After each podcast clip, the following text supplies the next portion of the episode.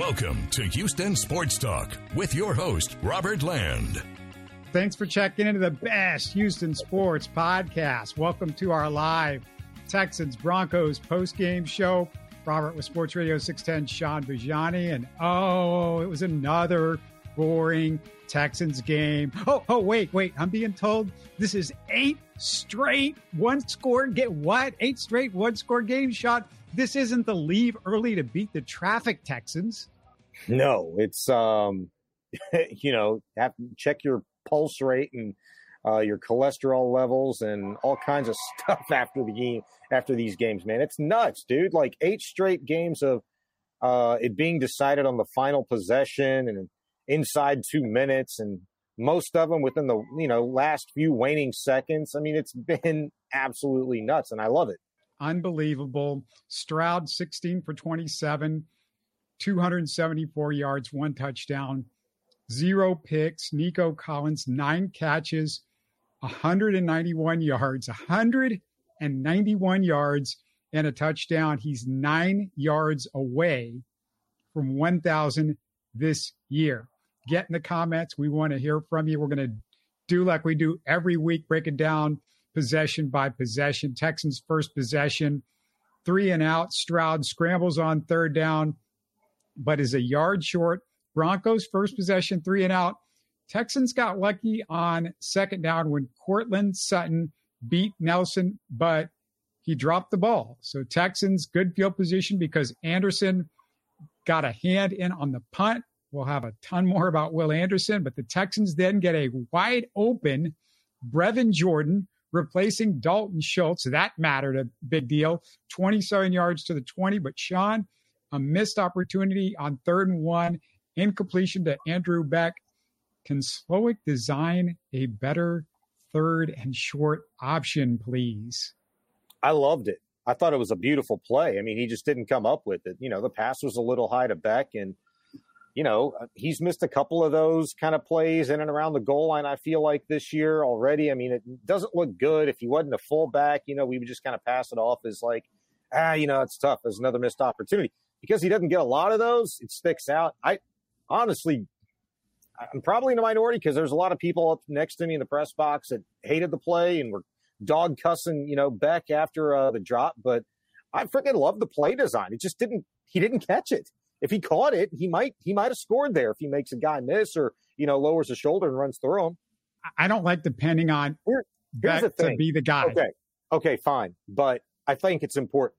You you have to okay, and get used to it maybe because now that you lose Tank Dell for the for the season, um, you have to if you if you wear a jersey, you got a number, and you're an offensive player, you have to be able to catch the damn ball at, at the end of the day, Eric Saubert has got to be able to catch the ball. Andrew Beck's got to be able to catch the ball. Brevin Jordan's got to be able to catch the ball. And look, two out of those three guys did today. Okay. You know, and for that matter, I think Beck ended up catching one later on in the. Yeah, you're breaking up a little bit, but I, I mean, my feeling with Andrew Beck is, I just for me, he's like the guy that I don't want to go to as that option at that particular time, and you know, I just it's frustrating while we're waiting to get your signal back a little bit. Um, Can you hear me? Let's. Uh, yeah, I got you. I got you now. The one one of our um, one of our uh, viewers says, "I hope fans start showing up to games. It gets ridiculous seeing the opposing team's fans outnumber our fans. CJ will leave if this is the case. Shaun, what did you see out there? What in terms of the fans? Yeah, yeah. I mean, it was probably uh, half full with Bronco fans. You know, they were on their side and kind of curled around behind the end zones. It was very New Orleans Saints, very Pittsburgh Steeler esque, you know, here. But it was one of the bigger games on the schedule already, and so you know, for people to act surprised, like there's a whole bunch of opposing fans here, like get over it, dude. Like this team sucked for three straight years. People got out of their season tickets. The waiting list from, went from 12,000 to zero. Um, and I've said this time and time again. Hey, if you want to come out here and you got some money to spend, go for it. Do it. Don't just talk about it and gripe. You know, spend your money and come out here. I'm just going to say, like, it gets really easy. Uh, you get really used to not spending, you know, hundreds and thousands of dollars on season tickets and merchandise and you know snacks to come out to games for three years when your team stinks it's a long-term commitment and a lot of a lot of people i have to imagine probably made a long-term decision a year two three years ago when this team went in the tank so it's going to take a little bit of time i think it's just kind of natural you know some of these non-marquee kind of games you know when you're playing uh, some of the some of the stinkier teams um, the lesser teams in the NFL, you're going to see more Texan fans because they're going to come out and buy those tickets because they're available. These tickets probably hadn't been available for the better part of a year because Texan fans had sold their tickets. They don't care who they sell their tickets to as long as they're making money. It, it's going to take time. I mean, this whole thing fell apart. The wheels came off.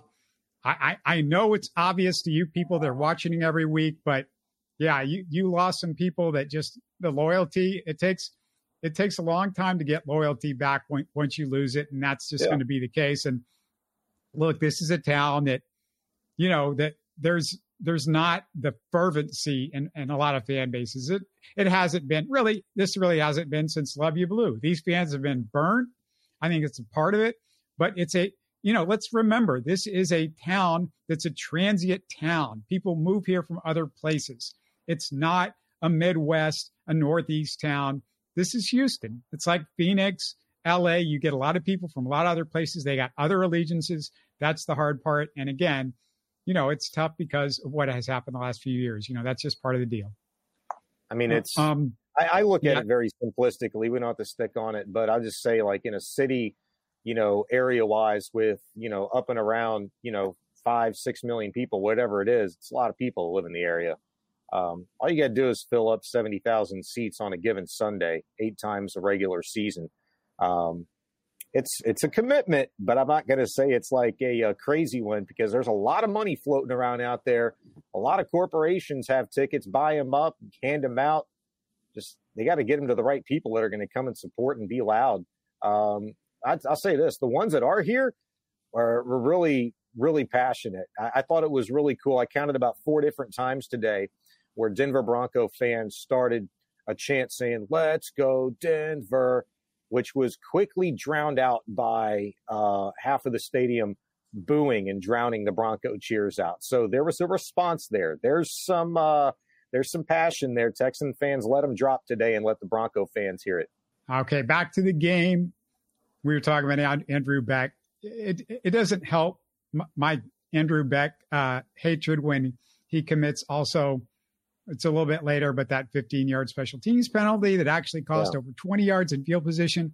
So Beck is not getting on my side at all. I know he developed a little bit of cachet with that kickoff return earlier in the year, but since then, and the play calling with him, I just, anyway, Broncos a three and out when Will Anderson sacks Wilson on third down.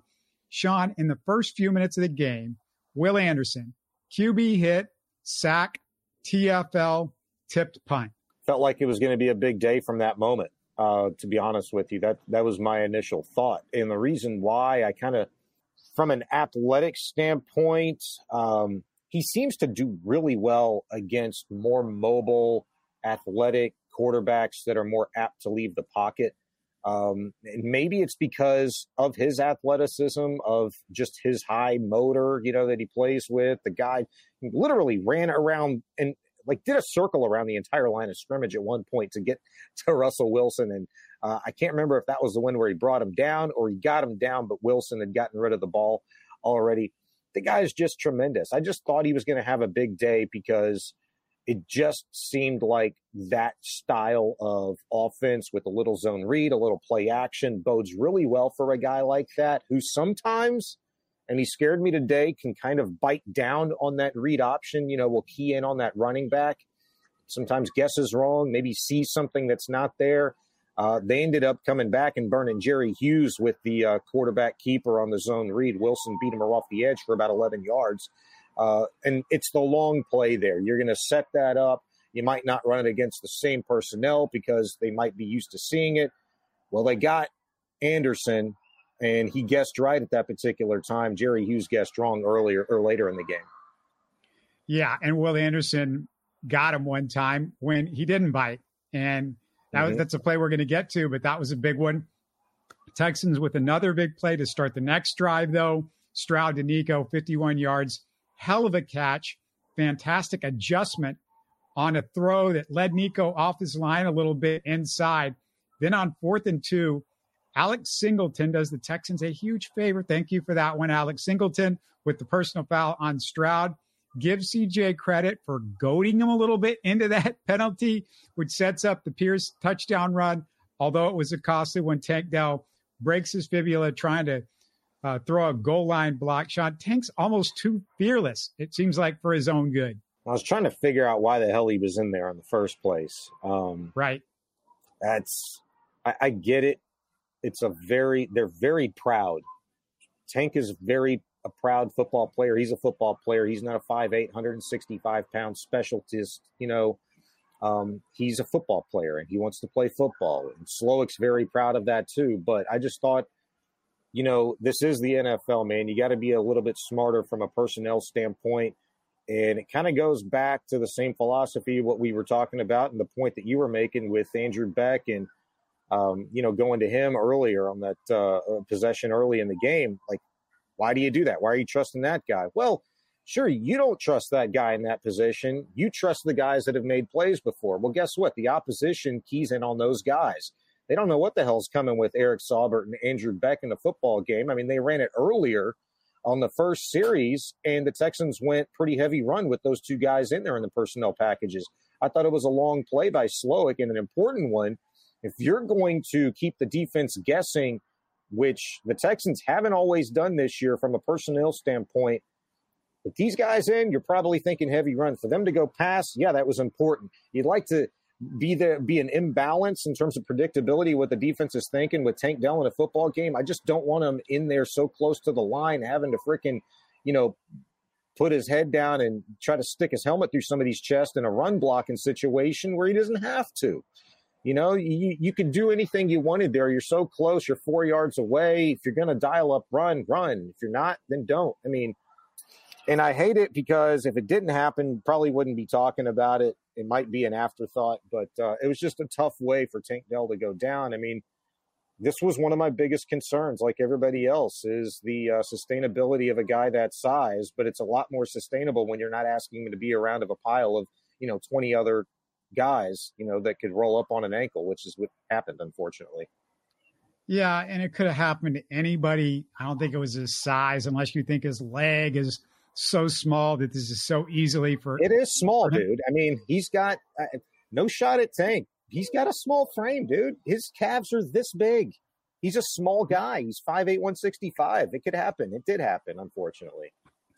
Yeah, the other thing is, I don't think you're expecting Tank to run five yards, you know, in, into the front of the pack, is which is what he did. They thought, oh, if he's going to make a block, it's going to be on the outside, which is where he's at. So I don't know. It's hard to get mad because you like having Tank in there as many many times as possible because he's such a decoy. And so I don't know. Um, so the Texans shut down the next drive. Three notable defensive plays. Pitre actually makes a great open field tackle on first down. I note that because it was Pitre and it was an open field tackle. then Desmond King, who had a team leading 10 tackles with a TFL on third down. Jerry Hughes gets Wilson, uh, or he, he is a TFL. And then on third down, Jerry Hughes gets Russell Wilson on a scramble. So Stroud, third possession, third straight chunk play, 59 yards to Nico. He carries tackles for those last 15 yards. Scruggs makes his first major mistake, Shaun, a block in the back penalty.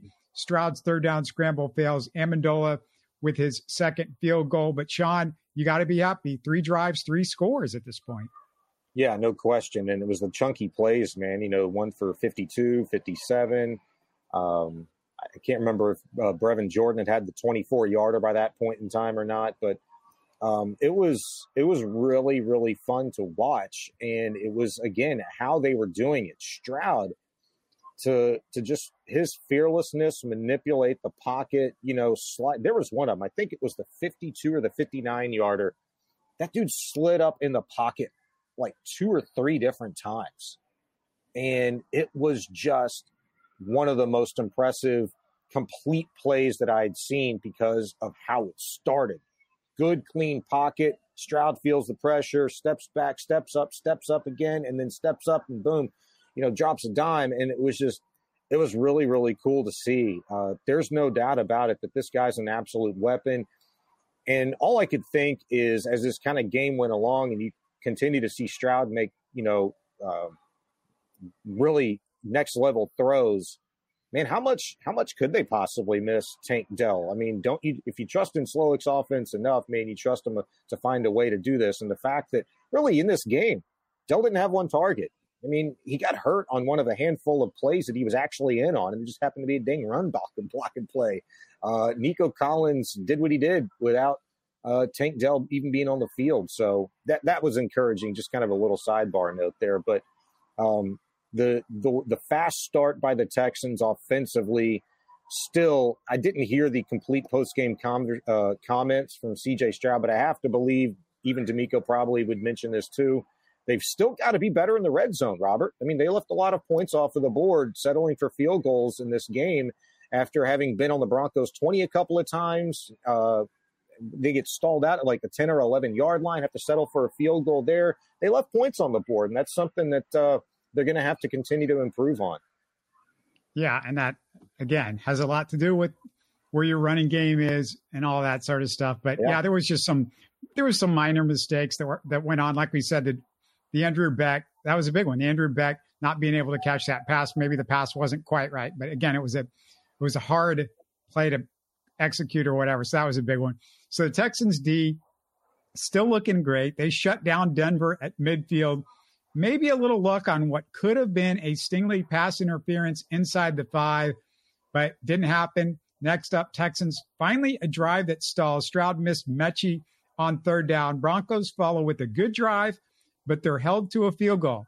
Will Anderson, again, the key. His pressure on third down forces Wilson to throw it away. Four quarterback hits for Anderson with his two sacks in this one, Shaun. And overall, just a great half for the Texans D.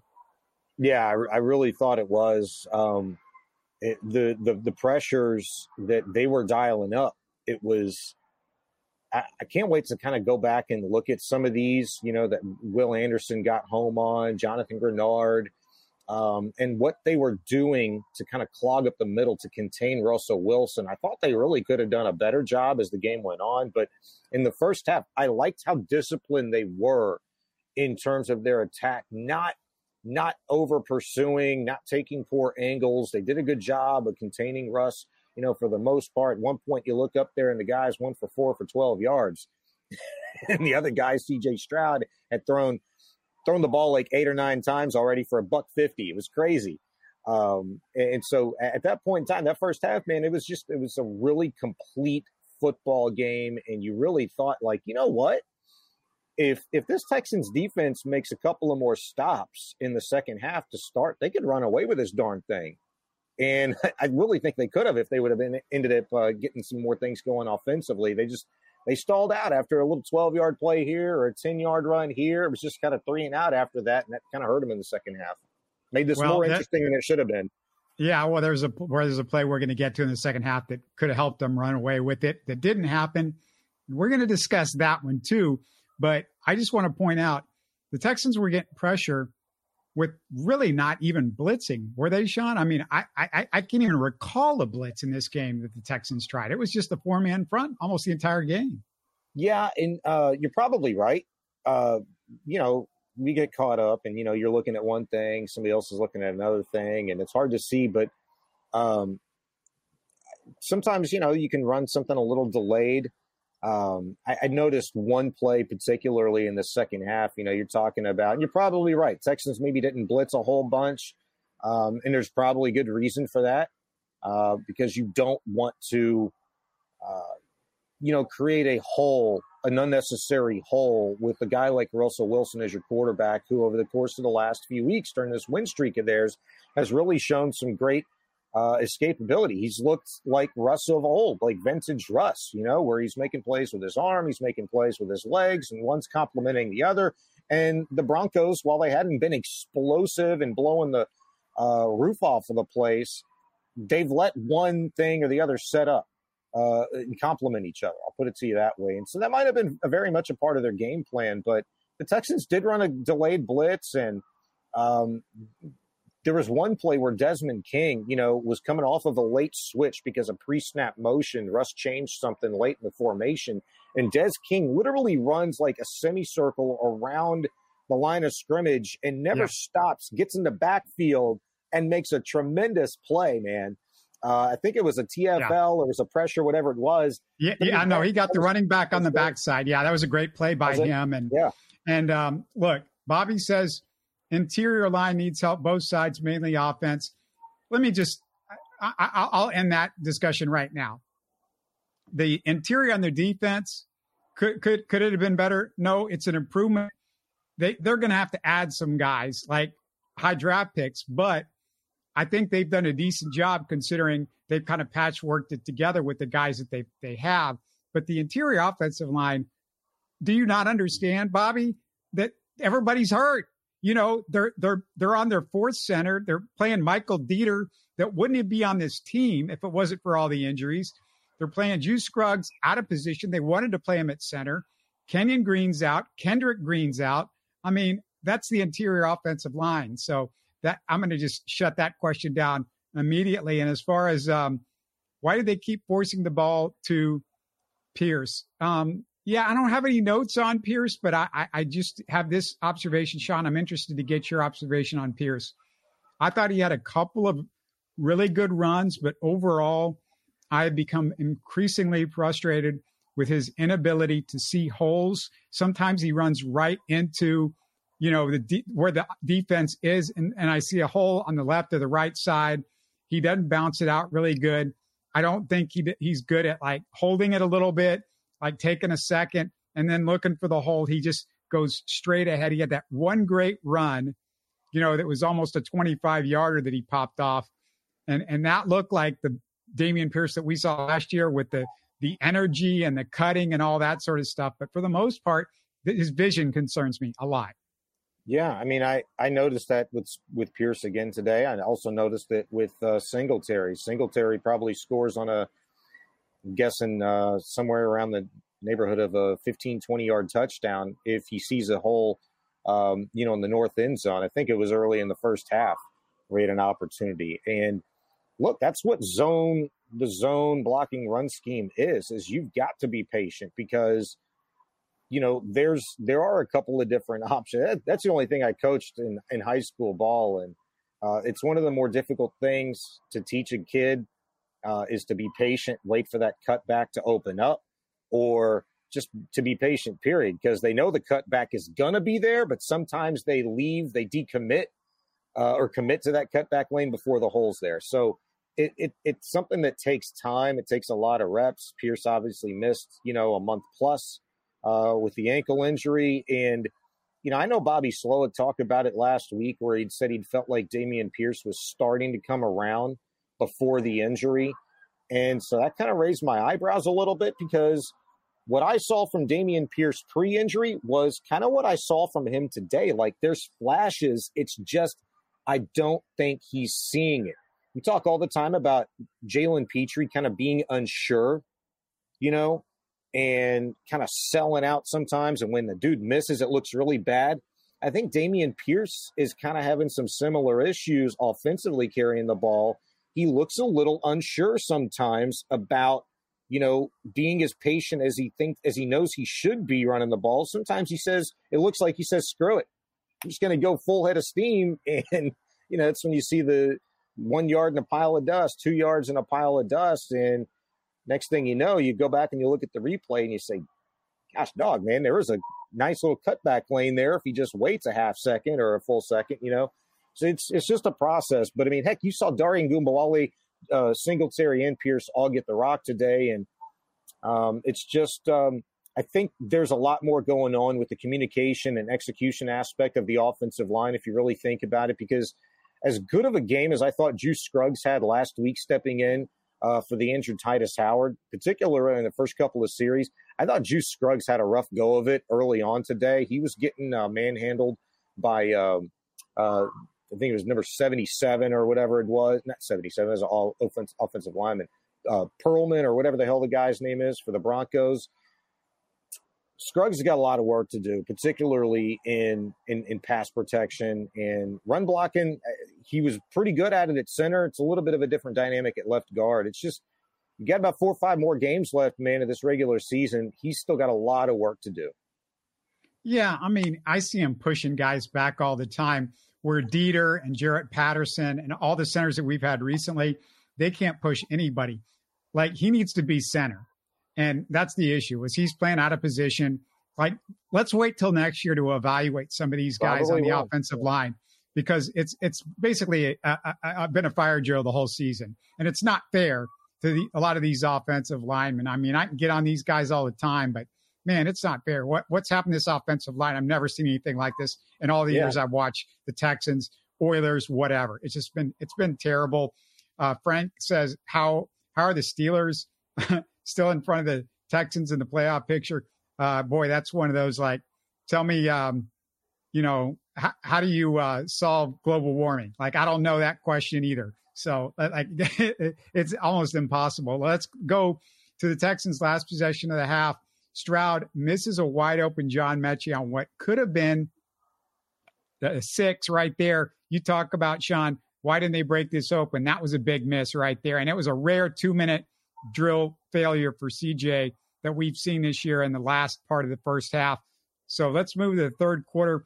Broncos three and out, thanks to again that man Will Anderson, but also John Greenard. They both get sacks on fantastic athletic plays to run down Wilson. Shaun, it was it's a, just a night and day difference on the pass rush that we saw last week, which was felt like zero, to this week. Eh, you know, part of that's the secondary being a little bit better. Part of that's their other the quarterback you're playing is a little bit worse. But these guys were in his face the whole game, whole game. Yeah. Um, and look, sometimes uh, you go into a week where you feel really good about the matchups.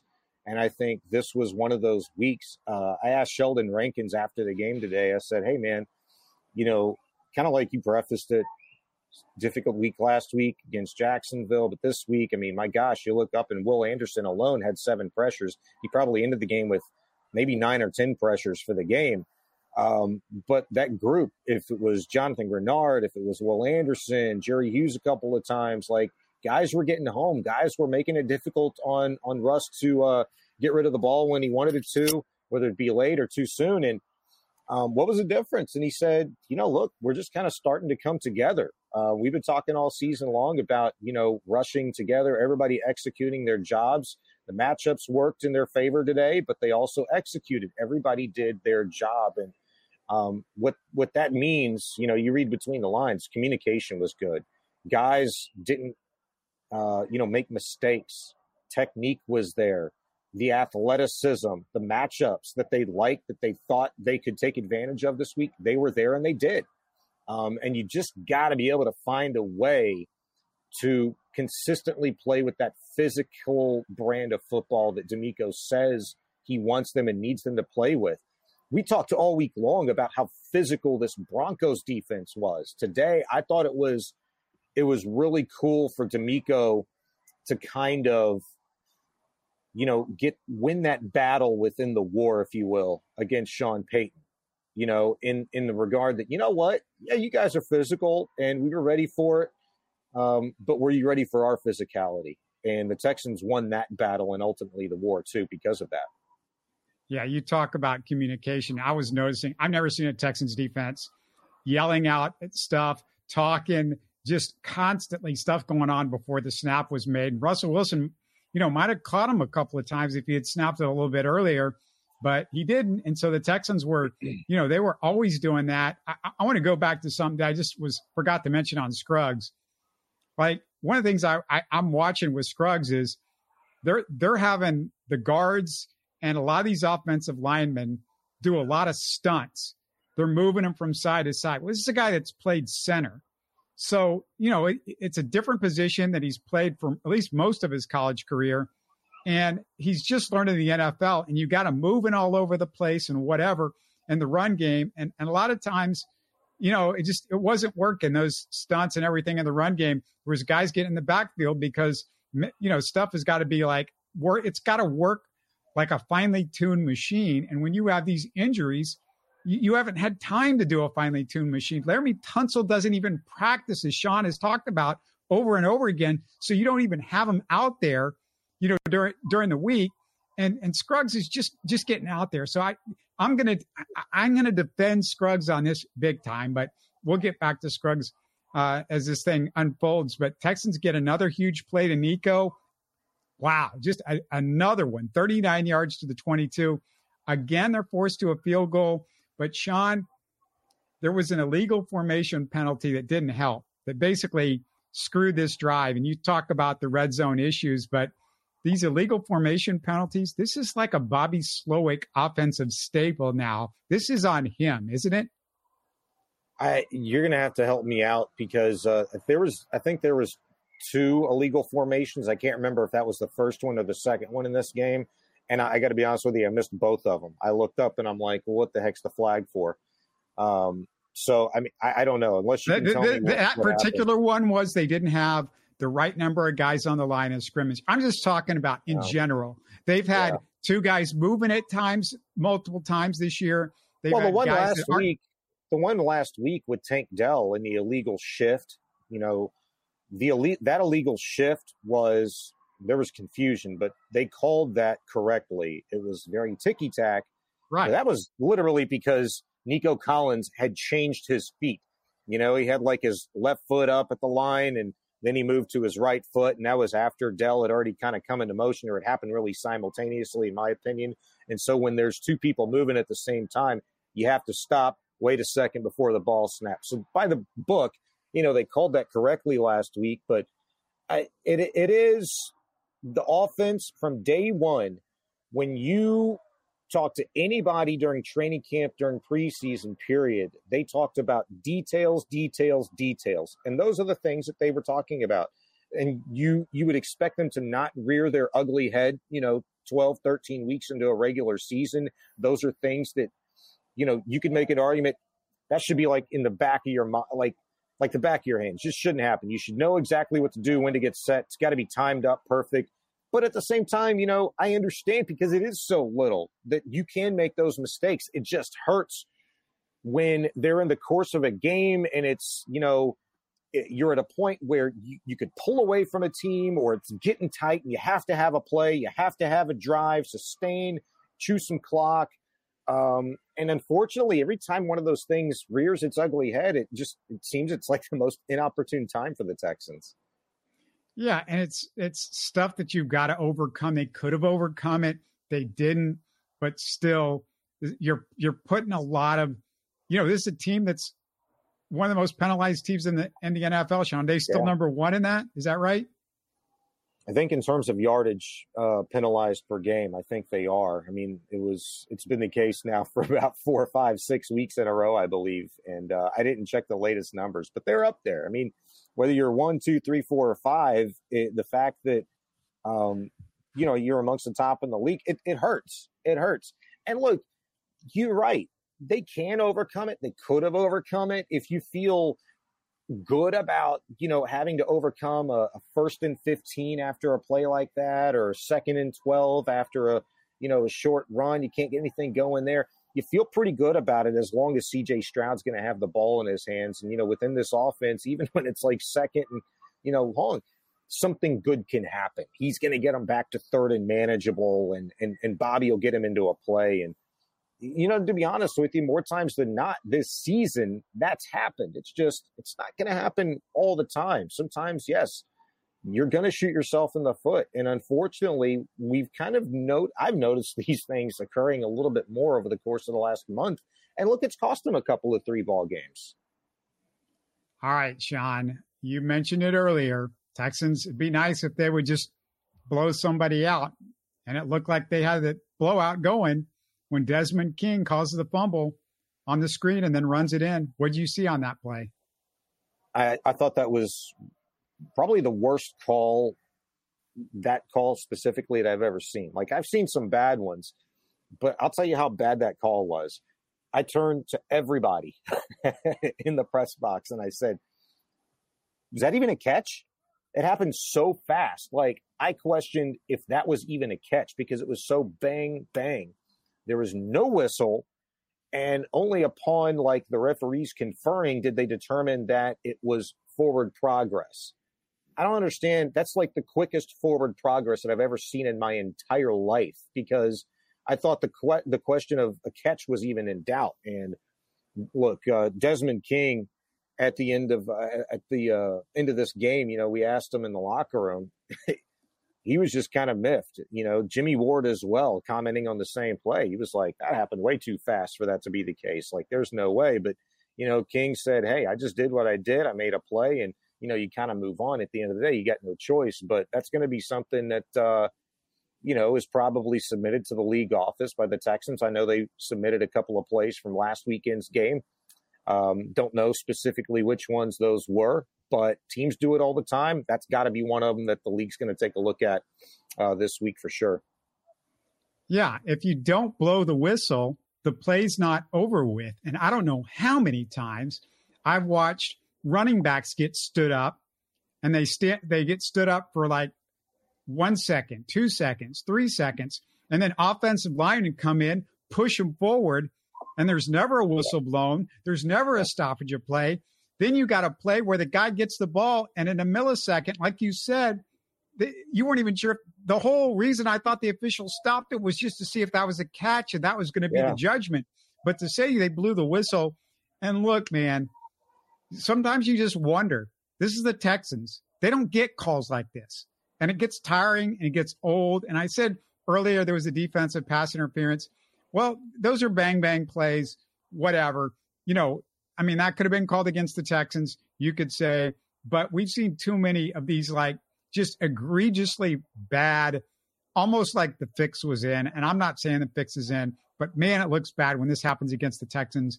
And I've watched it for 20 years with the Texans. It's the same garbage, and I'm tired of it.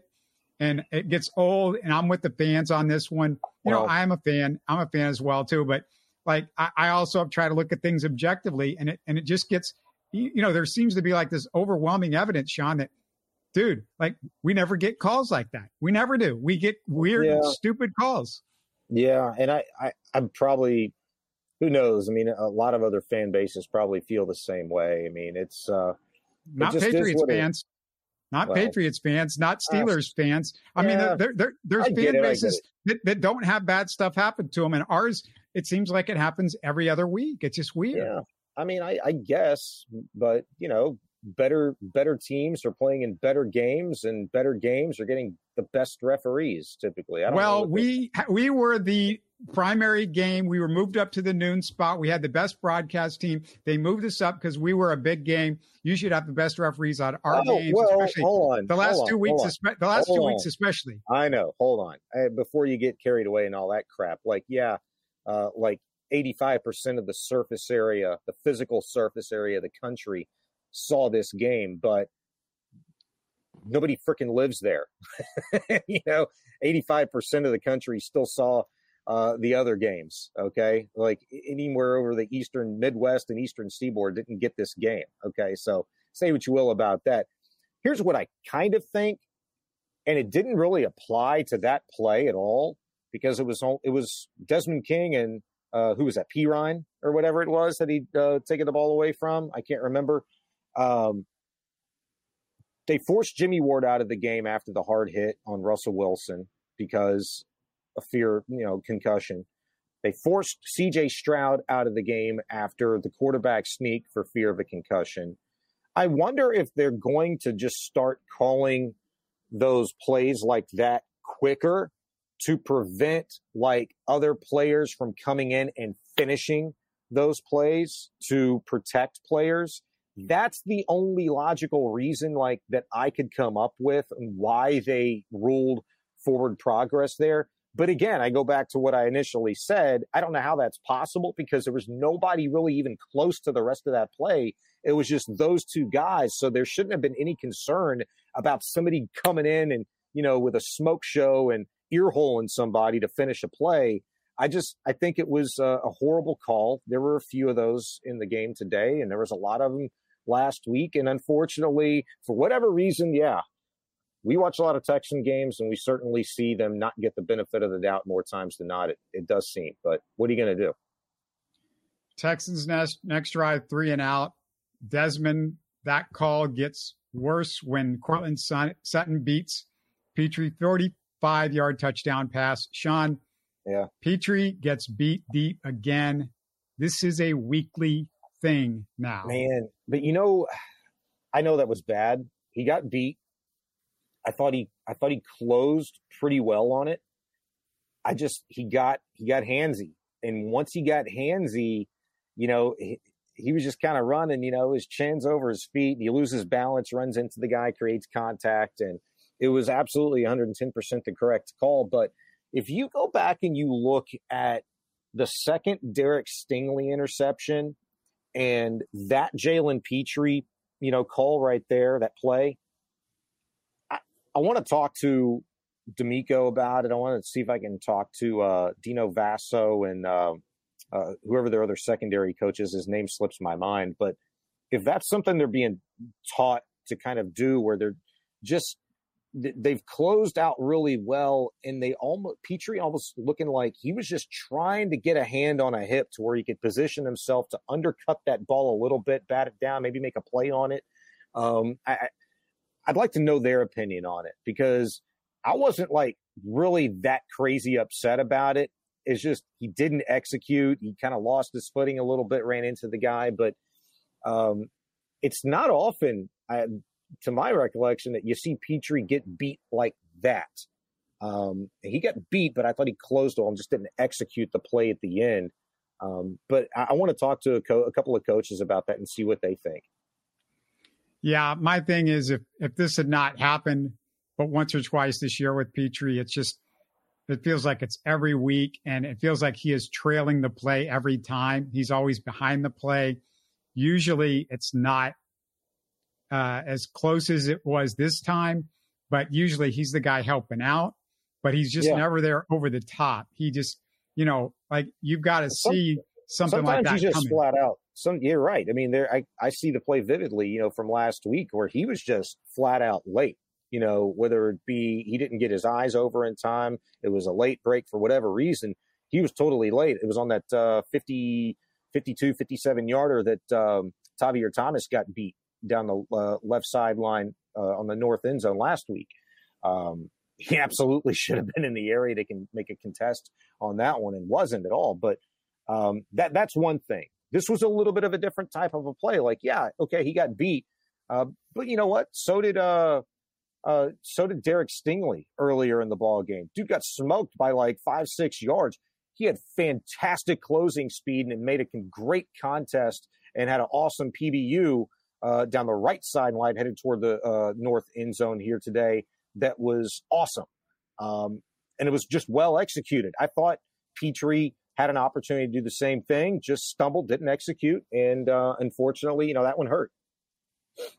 So the Texans with another bad offensive possession. Stroud fumbles on a third down scramble. This was fortunate. Ogunbowale saves the day when he hmm. recovers. Very important. Don't forget our backup field goal kicker did a hell of a job on that play. Could have been a turning point, but instead, Shaun, Will Anderson, again, game changing play, tips Russell Wilson's pass. And for the third straight week, Derek Stingley picks off a pass, great interception, good stuff from both first round picks in the last two years. Nick Caserio, we tip your cap. Tip our cap, I should say. Kind of tongue in cheek. Uh, Stingley's had a fantastic, you know, last three weeks and fitting to do it here at home. Um, with the two picks today, after that second one, I just, I immediately thought, Sauce who? Screw Sauce. Who needs that guy?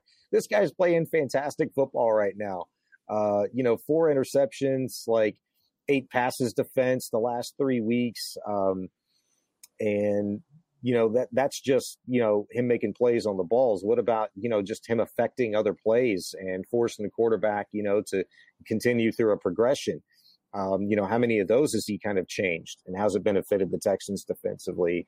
I think I got the interceptions mixed up. I think I did because that second interception by Stingley we're talking about right now, the one that was tipped no, by no, Anderson. no, no. We're talking about the first one, the first one where the Will Anderson tips the pass and he does a great job adjusting nearly – you know, having to pick it okay, up. Okay, that was ground. the first one then. Yeah, that was the first one. Yeah, that's the one where you had to kind of come back for it. Yeah, that's right. Yeah, we'll, yeah, we'll, we'll go. We'll go back to the second one in just two seconds. We have a couple of things that happened between that, but uh, yeah, Belay, hello to you. Thanks for the the will uh, and the muscle move, and of course, uh, Jalen also says Will Anderson, Derek Stingley showed out. Absolutely, they were as big a story as anything in this game.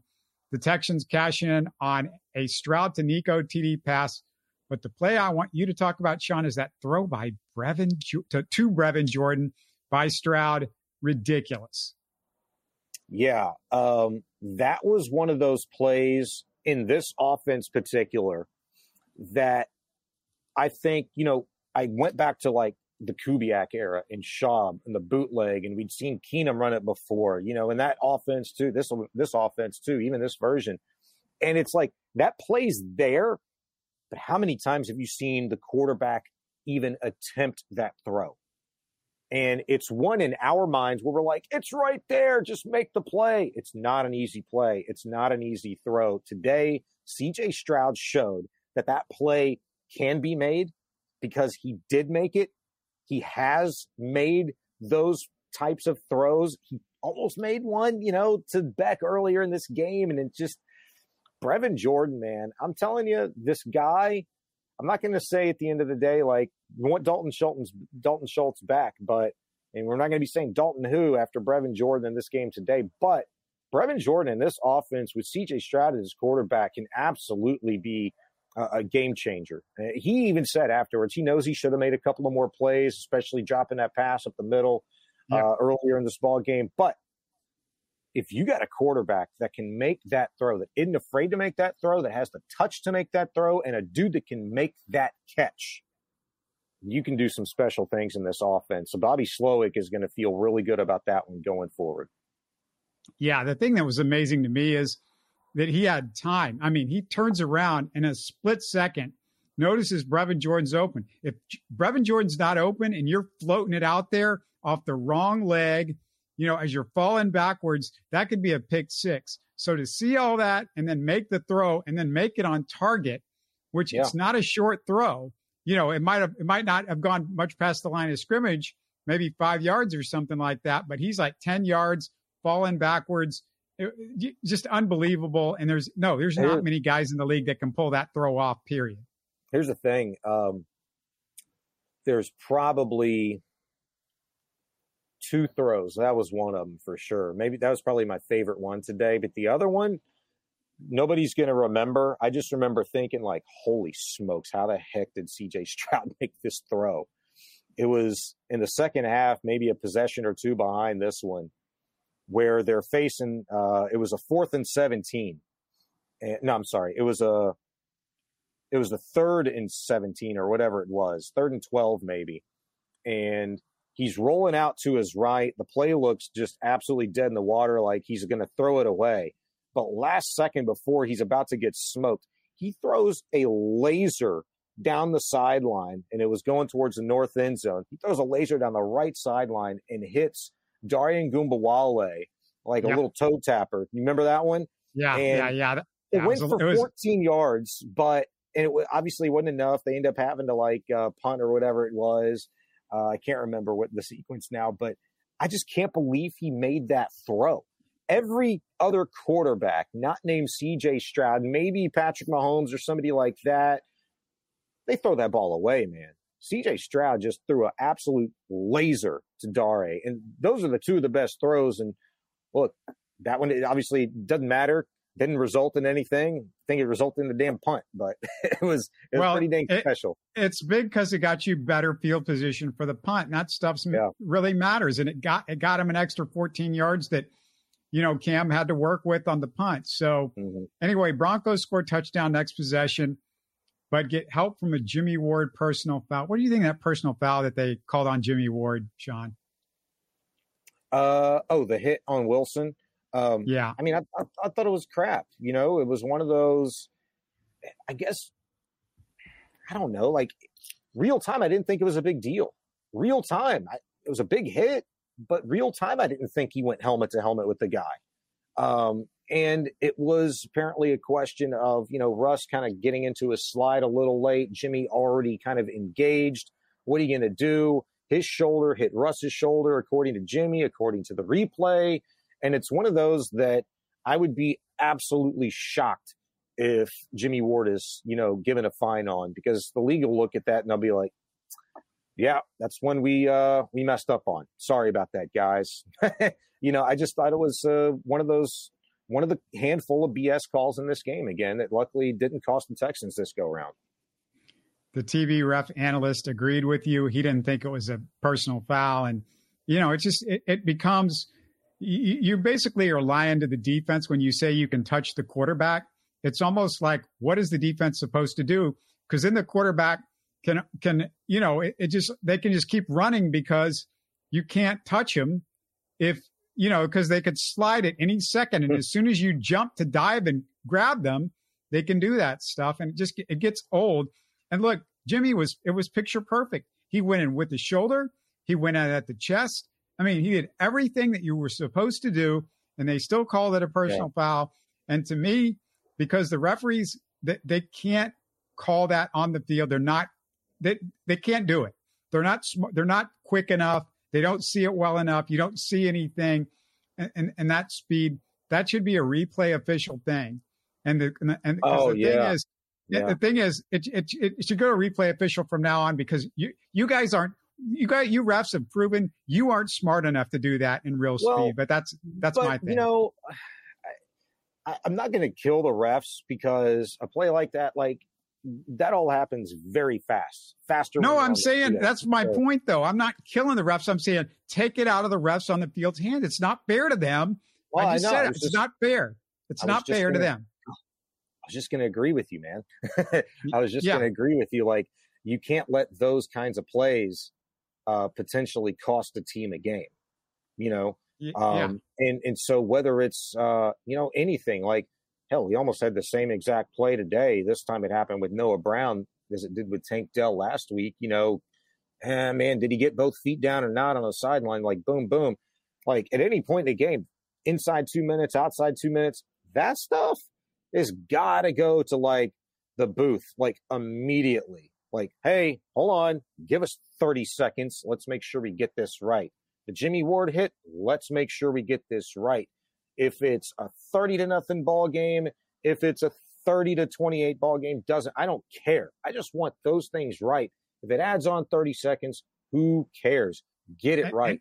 And, and I don't want the refs deciding this that that are there. It should be guys somewhere else deciding that because you're going to CYA on those calls because you're going to say, well, we got it right. You know, I'm going to yeah. show that we got it right if the if the refs on the field get to look at the replay, you know, it shouldn't be their you know call. What? It should be somebody in New York.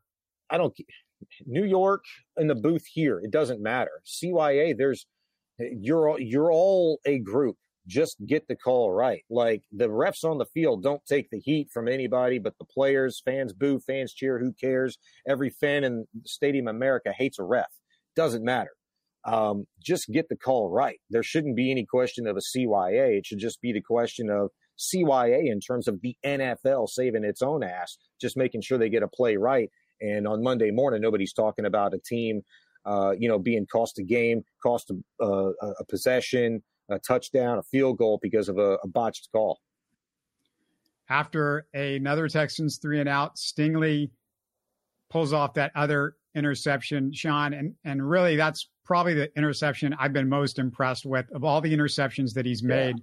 because his ability to catch up to that one, to you know make the the dot, you know he dove in front of the guy, and I felt like when I watched it happen in real time, I was like, yeah, it, it seemed like he had it the whole way. It looked like he he knew he was kind of baiting him into it almost. I mean, I don't know if he did, but it looked like it. Yeah, I don't know if he baited him. Uh, I just thought it was a, a great play on a ball. Um, you know, we saw earlier in uh, the play I was talking about down the right sideline going towards the north end zone. He got beat, uh, had great closing speed, made a great PBU on a ball that I think he probably could have intercepted that one too. It would have been close, but um, I thought it was very similar on that same, uh, you know, same kind of a deal where you know he got beat, probably gave up a little more separation than he wanted to, and he's shown great closing speed and ball uh, you know, just make great ability to make plays on on on footballs in the air like that. I'd never seen an interception like that in person. Like that was the best interception I've ever seen in person. I have to say that because he, as you kind of undercut that ball a little bit, put yourself between the ball and a defender, and kind of jumped up, reached back, and made that catch. I just never seen such an athletic play. It was like he looked like Gumby like his arms or Stretch Armstrong, like his arms just did something funky, and it was just like, nope, that's mine. I was like, holy smokes! I was just literally jaw dropping play to see, and uh, it, it came at a huge, huge time. So the Texans, the second half was not good for them offensively. They can't get anywhere. Stroud sacked for the fifth time in the game. Although I will say a couple of those sacks that he took early were Stroud trying to scramble when he could have he didn't need to. He was still in the pocket. There was still time, but he saw he tried to see a hole. Um, I no comment on this, Shaun, but I just saw a couple times where he just saw a hole and or thought he could saw he he had something, but then he starts running, and then the the guy that was blocked gets back in the play, and it's called a sack. So a couple of those were those kind, but it was five sacks, so that wasn't good. But great blitz calls. I, I also have to say from Denver all day. So so give them credit, give their defensive guys credit because they they brought the blitz at the right time. The right guys were getting yeah. open. And the last drive, Shaun, this is where we're at now. Is there anything that stands out for you ahead of the Jimmie Ward interception, and then and then you can talk about that. Uh, was that third and four? That was a that was a big play. The Christian Harris uh, pass interference. It was he knew it. It was a legitimate call. Uh, he owned it. You know the millisecond that it happened. Um, that that very easily was one that I thought was going to come back and bite him. I thought that was ball game right there. And my mind immediately went to two of the last three weeks. Russell Wilson's been in the same exact situation and has let his team down uh, scoring a late touchdown, putting them in uh, position for a late game winning field goal. He'd done it two out of the last three weeks, and I thought this was going to be the third uh, because of that play. Uh, I, I just thought like that felt like, man, this defense, this second half, it's just, yeah, they've gotten some picks, they've gotten some pressures and some sacks, but man, they just ain't been able to close the deal you know, and the couple of chunky plays that cost them in this game in the second half, I was just like, that was going to be the backbreaker. And the fact that they were able to respond after that, uh, you know, Jalen Pitre makes a really good tackle on a second and nine.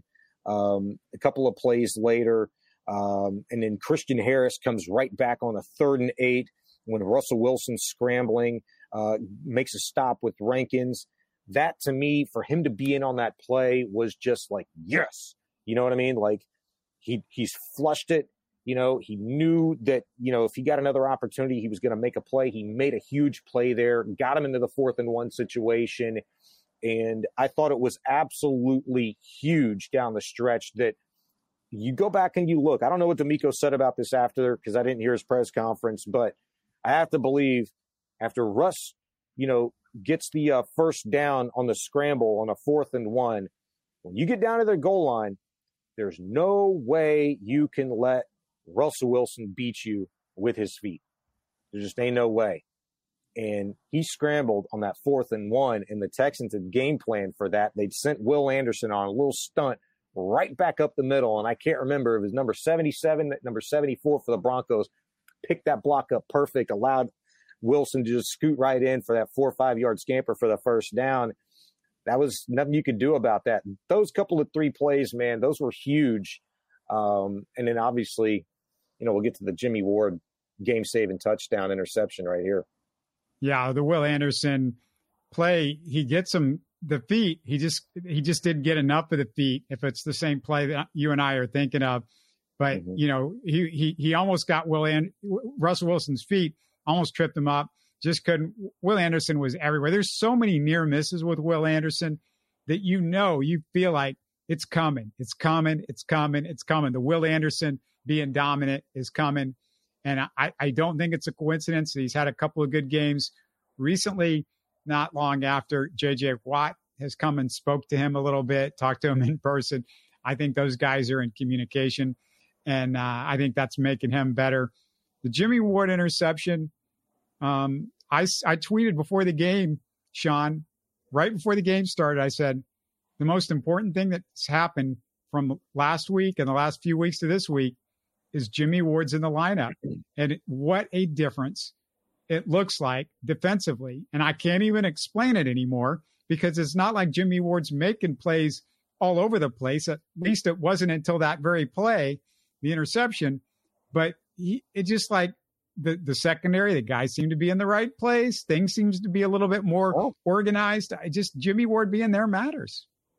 I mean, he made a touchdown, potential touchdown saving tackle earlier in this ball game. I think it was in the uh, earlier in the first half. It was a deep ball from Wilson to I think Jeudy down the left sideline towards the south end zone. Uh, Ward came over the top and uh, launched his body, undercut him, and you know tackled him around the 25, 30 yard line, whatever it was. I thought that was a huge play. Uh, Jimmie Ward just being back there is huge. I mean, you know it is. He's a baller. He's been a plus football player, uh, you know, for a long time. I don't care if he's 32, 33, doesn't matter. Dude still got game, and it's vital that you have him in this defense. And the fact that you had, you know, your your starters that you'd penciled in out of training camp on the field for the first time today all season, that was huge. Um, it, it was just, it, it was kind of perfect that they played as well as they did today. I know they gave up some chunky plays. Okay. Derek Stingley with uh, the game that he had, you know, a couple picks. Jimmie Ward very appropriately, um, you know, in the ball don't lie kind of uh, situation for the game saving interception late after a bogus uh, call uh, on the hit on Russ Wilson earlier in the game. I just thought was was really really appropriate, man. It was funny because I think it was Friday. Uh, I talked to Jimmie Ward in the locker room, and uh, somebody else asked him, you know, how big this game is and what what his experience in big games, his veteran leadership means uh, for the rest of the team to play in, a, in, in such a game like this. Your your playoff lives are on the line. You know, again for the second straight week in a big game. And he said, "It's not the Catalina wine mixer," you know, referencing the Step Brothers line. And I just thought that was hilarious because he's like, "Yeah, look, it's a big game, but it ain't you know, I mean, we just go out there and take care of business. You know, it is what it is. Every game's a game. We got a lot more left. And, you know, this is not going to be the end of the season if we lose, and it ain't going to be the end of the season if we win. And it's that kind of mentality, that kind of looseness that I think, uh, you know, he brings that kind of helps everybody in the moment. But everybody knows how serious he takes it because of the work he puts in early in the morning and then in practice and in his game prep and how he's helping guys, you know, all over the place. They don't got to just be uh, dudes in the secondary. He helps everybody on this defense in the film room and on the practice field. People talk about it all the time with this guy. And DeMeco will tell you that's why his presence is vital on this football field. When he's healthy, they're a much better football team because of it. It also helps that Will Anderson was incredible the Derek Stingley was incredible. That they did one other move that Diesel points out. We've mentioned Desmond King.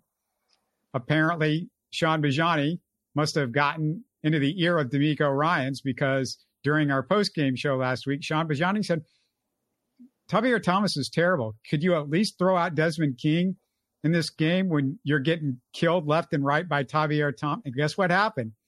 Desmond King replaces Tavierre Thomas in the starting lineup. I, uh, you know, sometimes we're all validated by uh, what we think we see and what we think we know and what we would do. Uh, it didn't take, uh, you know, a football genius to realize that Tavierre Thomas, um, you know, was going to be a hindrance because he put a lot of bad film out there uh, with his performance last week. And a Sean Payton, you know, offense is going to find your hole. good football coaches, good play callers, you know, find the holes in your defense. And he was a massive one. You needed somebody that fits the description of what DeMeco Ryans wants this defense to be, what he said it already is in terms of being physical and, you know, having that swarm into, not taking anything away from Tavierre Thomas. That little sucker, you know, he could play uh he could play outside linebacker for me a lot of days. But I don't need an outside linebacker lined up, you know, in the slot. And, you know, we know how bad some of these linebackers looked in coverage this year for the Texans. And he's nothing but an extension of that linebacker core. And he's gotten exposed time and time again. They cost him last week. You had to play a guy who did more than a serviceable job. I don't care what anybody says. If they say Desmond King was cut from this football team because Texans didn't like the way he played outside corner or they didn't like him in coverage, they're stupid. They they're covering up for something else. Desmond King is a good football player. He's good in coverage. He's physical. He's a good tackler. He's smart. Um, and this team, you know, is that much better again for having a guy like him, another veteran presence uh, in that secondary, along with Jimmie Ward. But you can get those two dudes um, on this football field with Steven Nelson, and man, you just see we can get Jalen Pitre right, man. This is this is going to be a, a, really really good defense. Uh, not just going forward. I'm talking about just the f- finish of this regular season. These dudes stay healthy. It's going to be a lot of fun to watch. Yeah, I was about to say if you're talking about Derek Stingley, if you if he stays healthy, it just should be included. It's like the rest of his name. It's Derek Stingley. Add that to the birth certificate. If he stays healthy, Derek Stingley. Mm-hmm. You know that's. Uh, any last thought, Shaun, before we close it up? just uh, it's a huge win for the city. Um, I, I really thought, aside from uh, the obvious, they weren't going to be mathematically eliminated if they would have lost this game today. You know, from the the playoff hunt, but if they'd lost this game today, I didn't care what happened in front of them. You know, other games that had implications on their playoff uh, hopes. It just it wouldn't have felt good.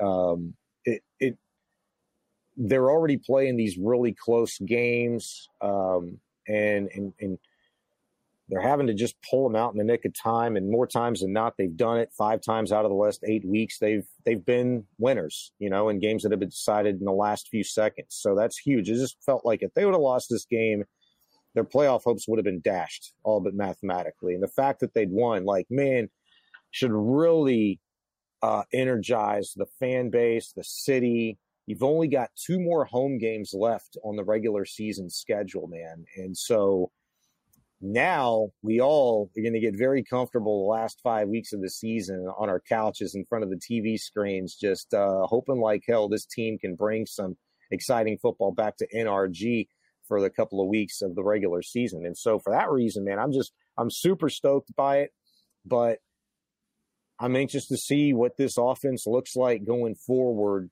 you know, without Tank Dell, who's been one of their best players in the entire team this year. Uh, you'd be surprised about it.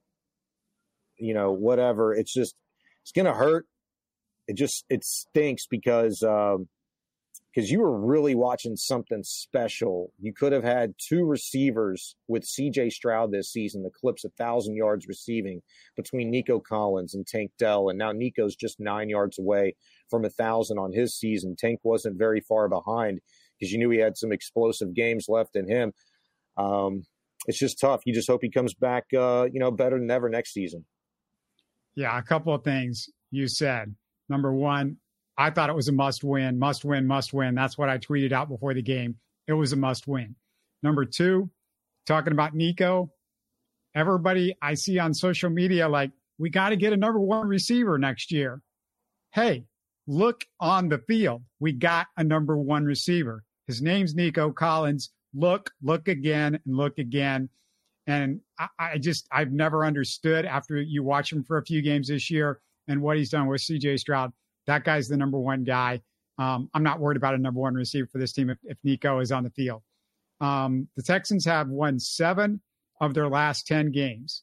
In those three losses, they were outscored by a total of seven points.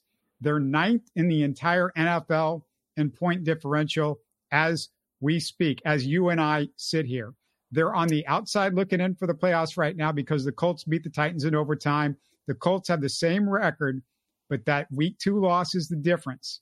But coming up, Tim Boyle, Will Levis, Joe Flacco, Gardner Minshew. That's what's left on the schedule. Thanks everybody for your comments. Thanks to Shaun. Join us for our Jets preview Wednesday, along with any other potential big Houston sports stories.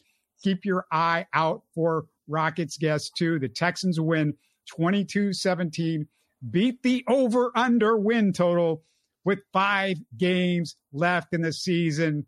That's your Houston Texans. Have a good one, everybody. You're listening to Houston Sports Talk. Hey, you can support the show by subscribing on YouTube and commenting on the videos. Listen to Houston Sports Talk on Spotify, Apple, Stitcher, and Google. Don't forget to tell a friend and share our show on social media. Spread the word, everybody. Thanks for listening.